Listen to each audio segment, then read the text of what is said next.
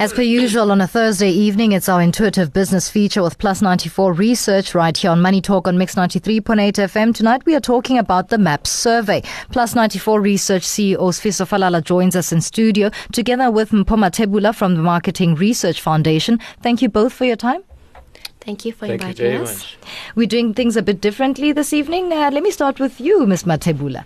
Talk us through the MAPS survey, obviously having replaced what was known as AMPS. What does the survey exactly monitor? Okay, MAPS stands for Marketing and Products uh, Survey.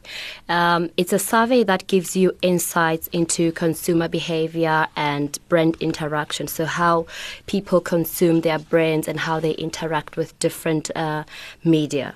Um, it, it fills the gap that has been left by the demise of, of AMPS.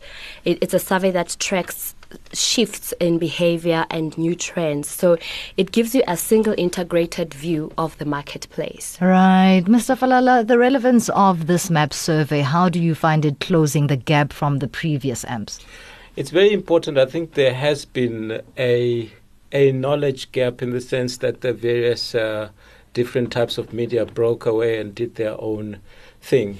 So there has been some kind of a, a knowledge gap, and certainly shared knowledge uh, gap, because it's very important for for the industry as a whole to share knowledge and to use that knowledge as a catalyst for business development. Knowledge is very instrumental with regards to the growth of uh, business and uh, the development of new opportunities. Back to you, Mpho. Talk us through how the MAP survey is carried out. Um, uh, at the moment, uh, we, we have just, uh, you know, uh, awarded a, a tender to, to Plus 94. So we're only going to go into field uh, next year. All right. We're in the process of uh, putting together the questionnaire to make sure that, you know, all the, the brands and the products of our subscribers are included uh, in the in the questionnaire. Let me just talk you through uh, how it's funded. It's going to be funded by marketers and advertisers, and it's going to be voluntary. So any interested marketers who are interested in this research will will, will fund the research on a subscriber basis. Ah. So you only get access to the data if you subscribe Okay. to the data. So the marketers are willing. A lot of them have shown interest because they need this data. They need to be able to segment and to target. They need rich data that has, you know, a lot of information on their brands and their products. Yeah.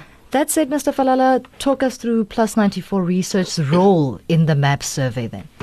Our role is um, chiefly to collect this information following the prescribed uh, methodology, which is based on a sample, a minimum sample of 25,000 um, respondents. There is uh, a sampling guideline as far as the MAPS project is concerned in terms of the coverage of metropolitan areas, rural areas, uh, different types of uh, target groups.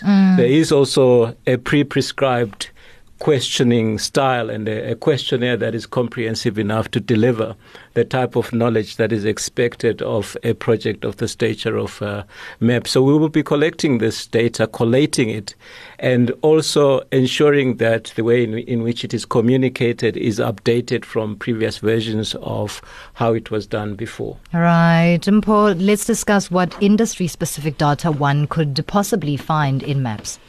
Uh, so you have uh, a whole lot of, of different uh, brands, uh, ranging from shampoo, hair shampoos to toothpaste to everything. And you also have information on different lifestyles that people lead. We're still going to have information on um, uh, the LSMs, even though the LSMs are going to be uh, revamped. It's not going to be the same LSMs that people are always dissing and saying, oh, the LSMs are old, they should be outdated, blah, blah, blah. No, they're going to be revamped, they're going to be reworked. So you, you're going to get uh, LSMs, you're going to get life stages as well.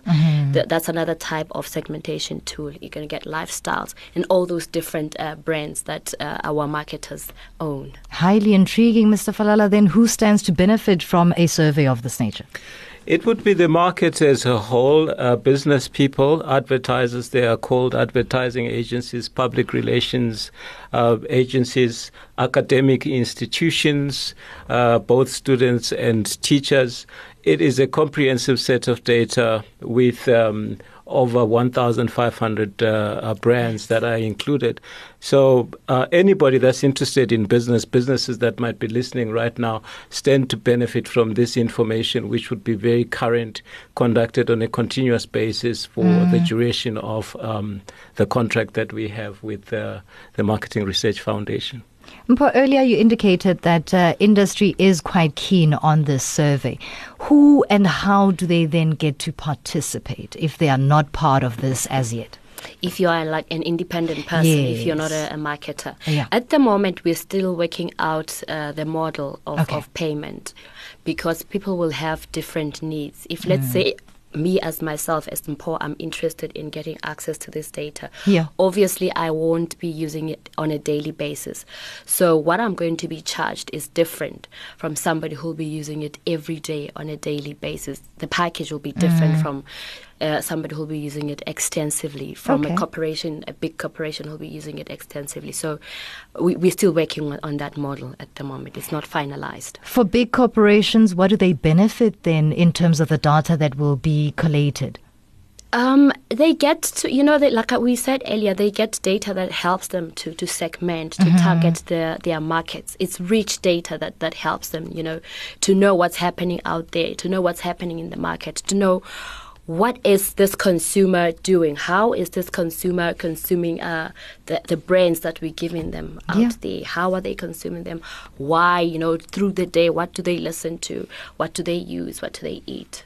Very interesting. Yeah. Lastly, Mr. Falala, how would ordinary people access it? Um, I think that would have been a good question for, for Paul to, to, actually answer that, that, that, that, one because yeah. they own the, mm-hmm. the data. Our role is to collect it in a way that is efficient yeah. and is friendly to the respondents and also to the customers, our stakeholders. Mm. Um, I think the Marketing Research Federation yeah. Foundation. They would have to contact us. They would okay. have to contact uh, the MRF, and yeah. then, like I said, we will uh, discuss with them uh, a suitable uh, package for them. Because I know that there's going to be uh, independent people who yes who you know are not members of any marketing corporation or any big company. So mm. they will mm. have to contact the MRF directly, and then we will give them the details of how they can access the data. But it's not free, of course. Only if you pay, then you get access. Wonderful. Thank you so much for an informative chat and your input. Marketing Research Foundation's Mpho Mathebula alongside Plus 94 Research CEO Sfiso Falala in this week's Intuitive Business feature discussing the MAPS survey.